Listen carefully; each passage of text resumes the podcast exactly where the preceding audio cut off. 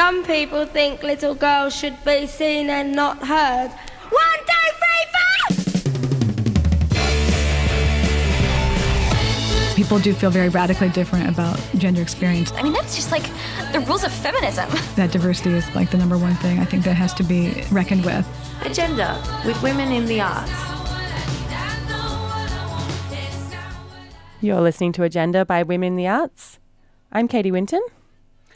And I'm Isabel Hawthorpe, and thanks to All the Best for another great episode. To listen back to more fantastic radio documentaries by All the Best, head to FBI Radio forward slash All the Best. We did a whole three hours of International Women's Day programming on Wednesday. So by now we've fixed everything. We don't really need feminism anymore.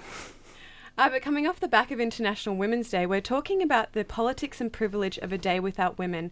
Um, and in about 10 minutes, we'll be joined by Rosie Fisher, Carriageworks performance curator, to talk about the absolutely incredible new show, Middlesex.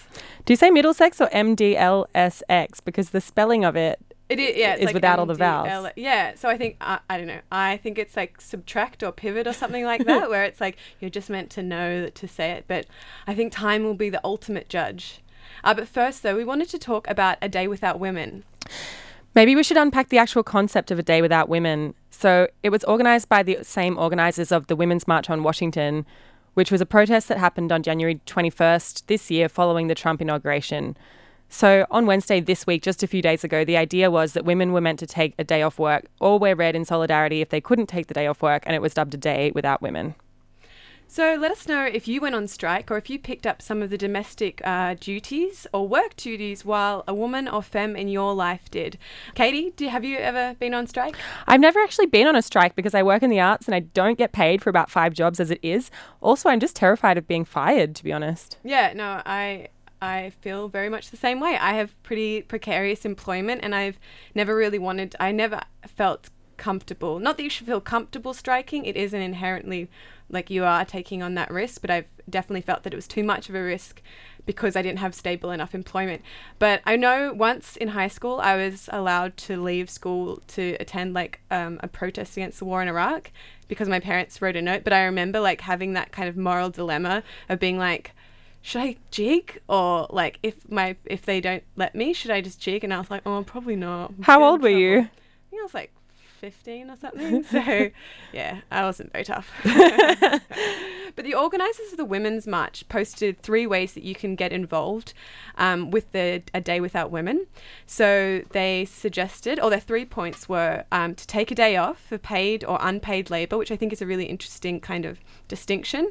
Um, and but also that they put those two things together because often unpaid labour and like domestic work is thought of as kind of not work, which of course it is. Yeah, but I'm wondering how you take a day off as Well, if you're a single mother or part- something. That becomes part of the um, the idea of men being a part of a day without Mm. uh, women. So i i to be an ally or to support women in this kind of political act, you do the dishes, pick up the kids, or if that's maybe whether or not it's something you, you as a man or um, an someone who doesn't identify as a woman, if it's something that you don't necessarily do, that's Mm. something that you can do to kind of show support or solidarity. So that was one thing you could do. Um, another thing you could do is avoid shopping for one day. Um, and uh, only shop at minority-owned businesses, with the exception of uh, or women-owned businesses. I thought that was like a really hard thing to kind of Yeah. quantify or do. Um, and you could wear red in solidarity. And I think you saw a lot of people on TV wearing red. Um, I didn't. I didn't. I, I meant to keep an eye out, but I didn't actually notice it on the day. But I did think that the first point it was, don't go to work. How did they phrase it? They said take the day off.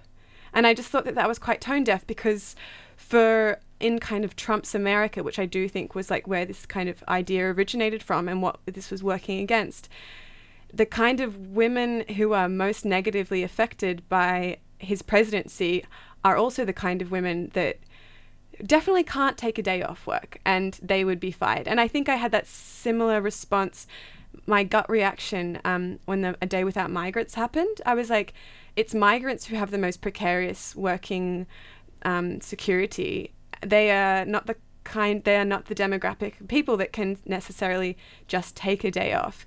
Um, and so I thought that was like an interesting phrasing for an intersectional um, movement to presume or make seemingly make the assumption that you can take a day off work. Um, but because we did the um, International Women's Day ARVO section, we had to do a lot of research on the kind of origins of the International Women's Day, and it is inherently a um, a labor movement, and so I think that that is kind of in line. Yeah, well, we discovered that International Women's Day was the beginning of the Russian Revolution in 1917. It was a demonstration of women textile workers that went on strike to protest a livable wage and reasonable working hours, which led to just seven days later, actually, the Emperor of Russia, Nicholas II, abdicating and the provisional government granting women the right to vote. Yeah, so, So- the system works. Yeah, so it was quite an important movement in terms of a labour movement. Yeah, Yeah. yeah. Um, I think what's interesting about this day in particular and this movement is that it's white collar women in traditionally ununionized industries that are taking the day off from both paid and unpaid labor. And of course, going on strike is a, a- is a huge risk um, if you're unprotected. And I think that's kind of what I was talking about before.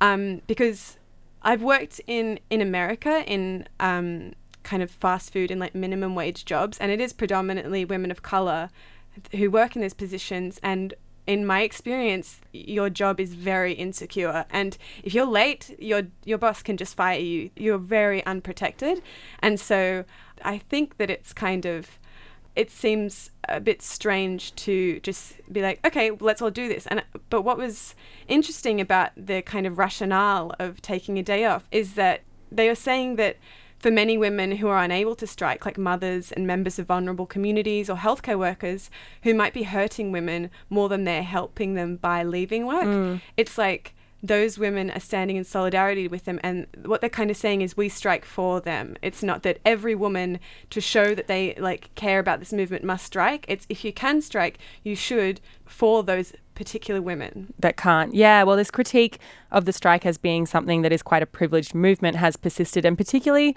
mostly from conservative news outlets like CNN and Fox News, but also from the left. There's been a lot of critique of the strike as being only accessible to women of privilege, but I think what that does is obscure the conversation to be about a very individualistic notion of who you're striking for. So that kind of says, I'm striking for myself, but it misses the point of you might not necessarily be striking for yourself, as you were just saying. You might be striking for the women that probably can't afford to strike. Our patron saint, Rebecca Solnit, who coined the term mansplaining, who we defer to quite a lot on this show, wrote an article on strike critiques and beating all meaning out of the word privilege, where she says, I can't tell you with certainty what will create the necessary momentum to defeat fascism, but I can tell you that what won't a circular firing squad of movement critics. yeah that's a really interesting and like I don't know, it kind of rings quite true for me that circular firing squad of movement critics and how everything kind of gets shut down in its initial stage so you can't actually do anything. She goes on to say, I've come to agree with Mariame Kaba about the utility of the word privilege. When a word means everything, it means nothing. And when privilege means that going on strike is a crime against those who can't, I'm not sure I have any further use for it. Um, which I think is a really interesting point within that kind of conversation about privilege because on both sides of, of the media, both conservative and like more liberal commentators have been coming out saying that this is about privilege and it's for, you know, privileged people. Um, Yeah. I did want to clarify though that privilege is a real. We're in no way saying that privilege doesn't exist. It is real, and it's an enormous structural problem in a lot of feminist and civil rights movements. But I think it's been co-opted by more conservative critics to shut down the entire conversation. Yeah, well, I guess what it says is like what that argument kind of says is if you have that privilege, you shouldn't do anything, which Yeah, exactly. is really problematic in a lot of ways. And I think, I mean, I don't know if you found that, but after International Women's Day, I was just like, oh, yes, so good. Like, we didn't do everything, but we did like a tiny little thing. And I was really disheartened by like maybe some women, mo- a lot of people that were like, mainly wanted to talk about the shortcomings. And it's like, Yeah. well, yeah, I guess that's like with a lot of movements. So. Well, I mean, yeah, it is very important to be critical, but it's also really important to recognize that just because maybe you're not able to solve feminism in one day doesn't mean that you shouldn't have a conversation about it or Yeah, at least try and do something about it. totally. Yeah, anyway. Should we play some? Yes. so, coming up after this track, we're going to be talking to Carriageworks performance curator Rosie Fisher about the new show at Carriageworks called Middlesex, a powerful hymn to androgyny. The show has a pretty fantastic soundtrack, so we're going to be playing a few songs from that today. Um, coming up right now is a fantastic song called River. You're listening to Agenda on FBI.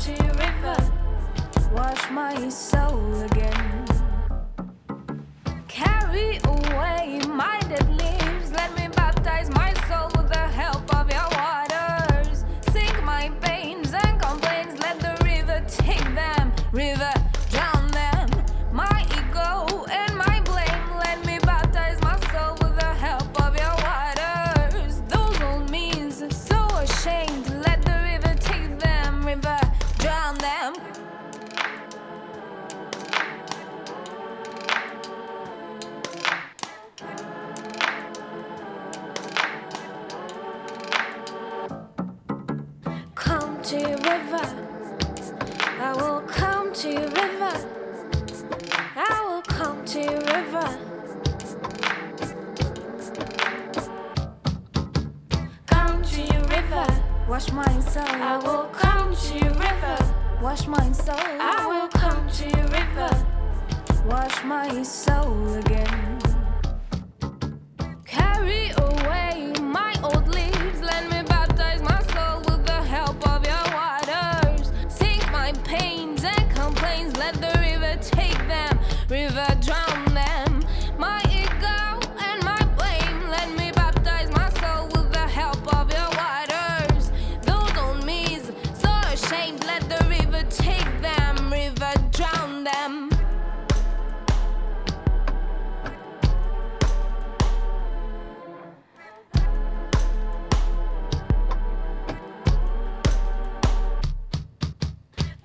To your river. I will come to your river. I will come to your river.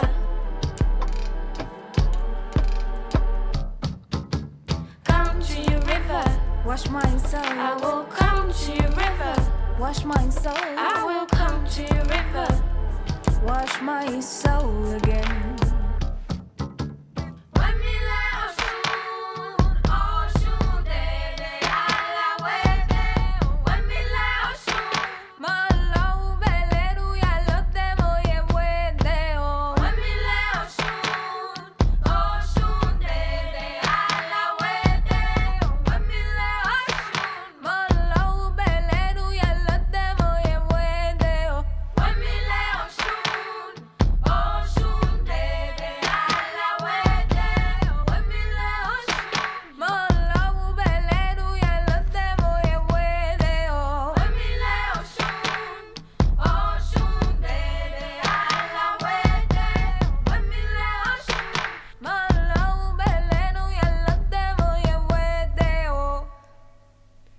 That was River by Ibeyi. You're listening to Agenda on FBI 94.5. We're joined now by Carriageworks performance curator Rosie Fisher to talk about the Australian premiere of Italian theatre company Motus's Middlesex. We've been saying Middlesex. It's that's totally right. Great. Thanks for joining us, Rosie. The theatre company Modus has a reputation for blurring boundaries of form and content. What kind of challenges or opportunities does executing a project like this in a space like Carriageworks present?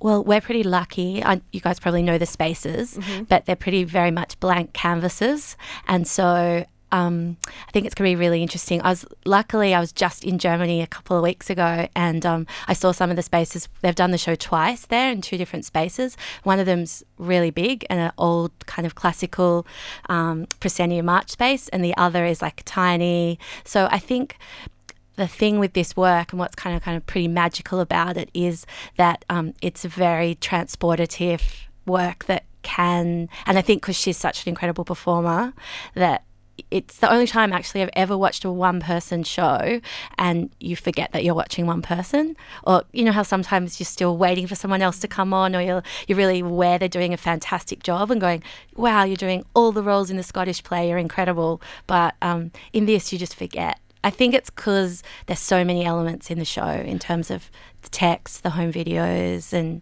yeah, the whole show is very mysterious. Yeah, right. So you're trying to solve a lot of things while you're watching it. Yeah, what kind of things like I was so we've been doing a bit of research about it obviously and there's, you know, different elements like the performative element, the kind of lighting, the DJ, the uh, what, can you talk us through some yeah, of the kind totally. of aspects of the so show? So she's a DJ, but she's been working with this company for over 10 years, and they're an Ita- Italian dance theatre. That's kind of how we describe it in Australia. Sometimes they're called dance makers, sometimes they're kind of in the box of theatre, but as this show is, all those things are so fluid now and change changeable that so I've like a disclaimer I've never seen the show live um, Neil Armfield from Adelaide Festival saw the show at the Kitchen in New York, and it had already been in existence for about a year and a half when he saw it, and he was kind of completely blown away by the energy of Silvia and the work, and just kind of the visceral physical experience of the show. So I've only been lucky enough to see the show on a recording. So I'm really excited to actually experience it with her. But um, even from the recording, um, I think if you've read Middlesex, Jeffrey Eugenides's book, has have, have you guys read it? Yeah. You spent, or I spent ages the first time I watched it trying to work out which, which bits of the book, which bits are biography, and then you realize but, but you know about a third of the way through that you're meant to do that that part of the whole piece is an exploration of ambiguity and it's all intentional and you're supposed to be as kind of like taken down all these paths as you feel you are I was wondering about that relationship between the novel and the um, performance, if that's what you call it. Yeah. Um, so for in Middlesex, there's this really kind of famous quote from it. I was born twice, first as a baby girl on a remarkably smogless Detroit day in January of 1960, and then again as a teenage boy in an emergency room near Petoskey, Michigan, in August of 1974. And then when I was looking at the trailer for this Yeah. production, it says I was born one thing and then another. I know. I've been dealing with that exact. I was about to say to you, and I didn't. I didn't want to like spoil the end of the work because um, some of the um, writing about the piece talks about that it's about change, and then what you take away from the piece is this whole thing of like you shouldn't be forced into some kind of biological gender when you're born, and that it's a choice. You have a choice, and I think that's kind of, if that makes sense, how that works with the Middlesex quote. But it's very, very complicated because I think um, the piece is not a retelling. Like they, um, they take pieces. They've done Sophocles' um, Antigone that Silvia was in as well, and then after that they did a retelling of The Tempest. And they're not really retellings. They take the pieces and like a lot of you know amazing makers do go, how do we make this relevant in 2017, and what are, what are we doing? But in a different way to the way someone like say Simon Stone would rewrite Chekhov or rewrite you know he's had big success with Yerma it's about to tour internationally um, this work is very much it uses Middlesex as a blueprint or as a reference point because I think they've been working very closely with Silvia for a long time and they, were, they found a lot of parallels in her life and just like weird coincidences like she was called Cal growing up which the Oh, lead character in. Middlesex yeah but Calderoni her name but she also you know it had a very hard time and there was always this question was she a girl or was she a boy? And even when I read the New York Times review, Ben Brantley, he said something like, I was with a friend and they were at the production of The Tempest, and she said, But what is she about Silvia?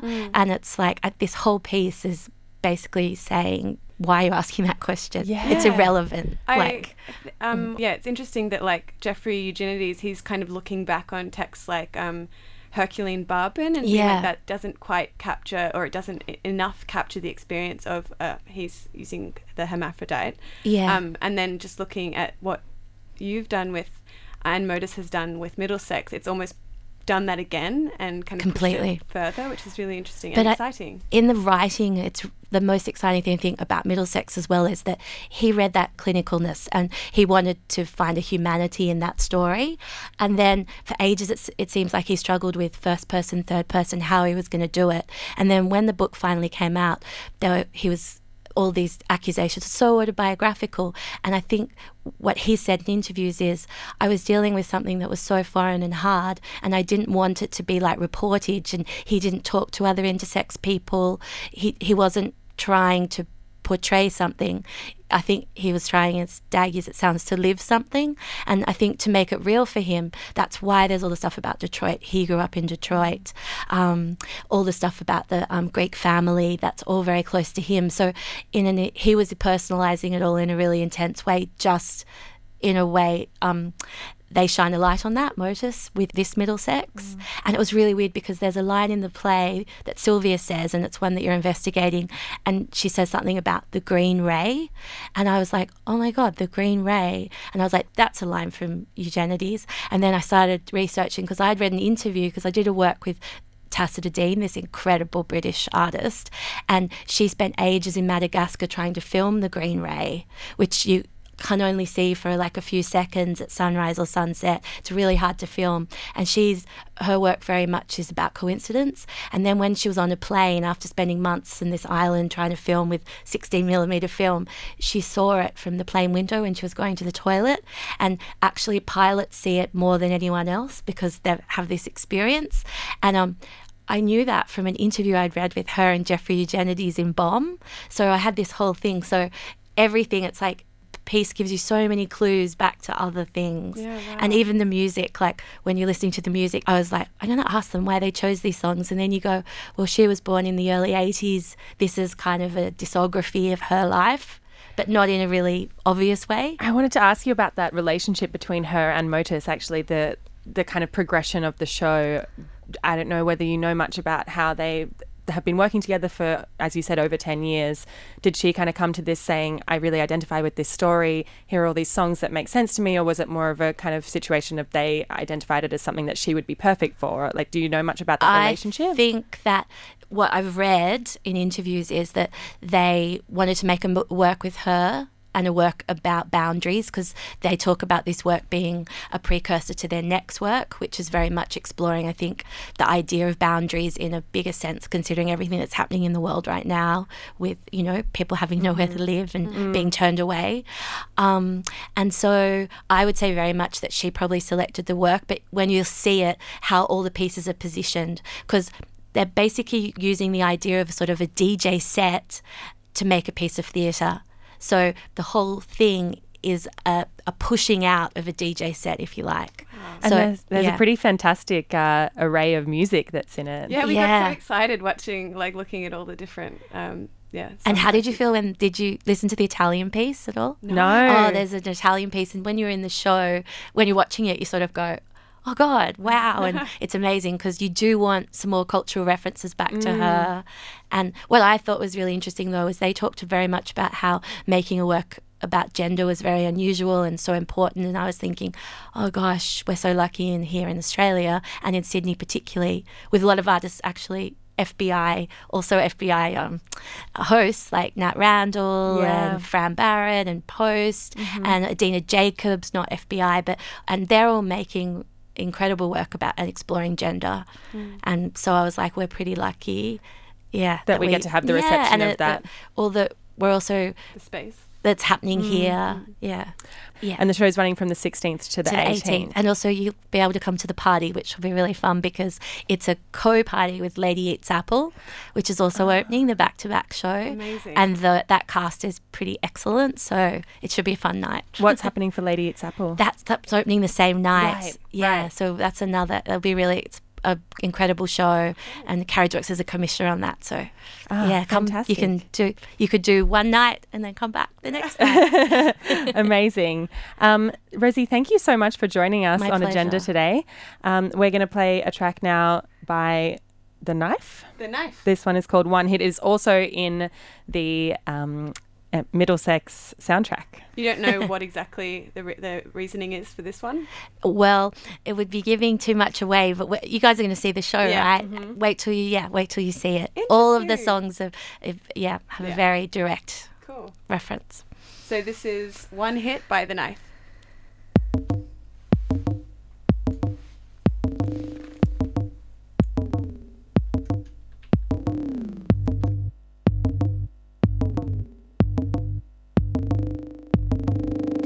Got a new store now, and it goes like this. I took my hand out of my pocket, up came a fist. It was headline news, one more abuse. I've gotta tell it with a fist. And it goes like this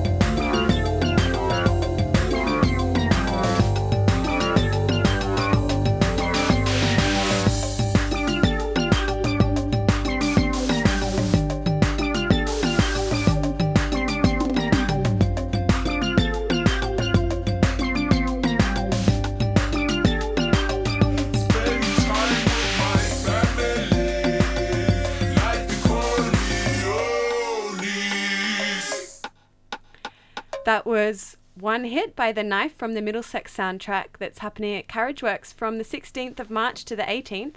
Um, we'll pop up some details online for you on our agenda page in case you missed the conversation um, with the performance curator.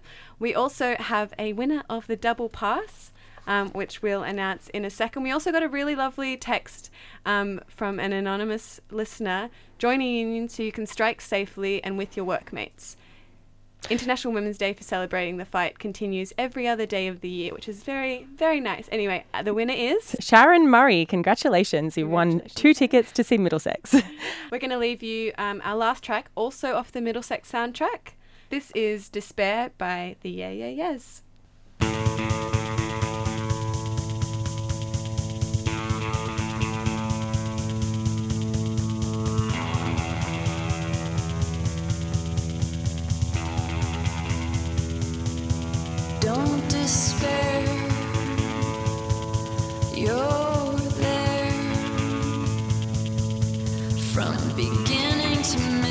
to end.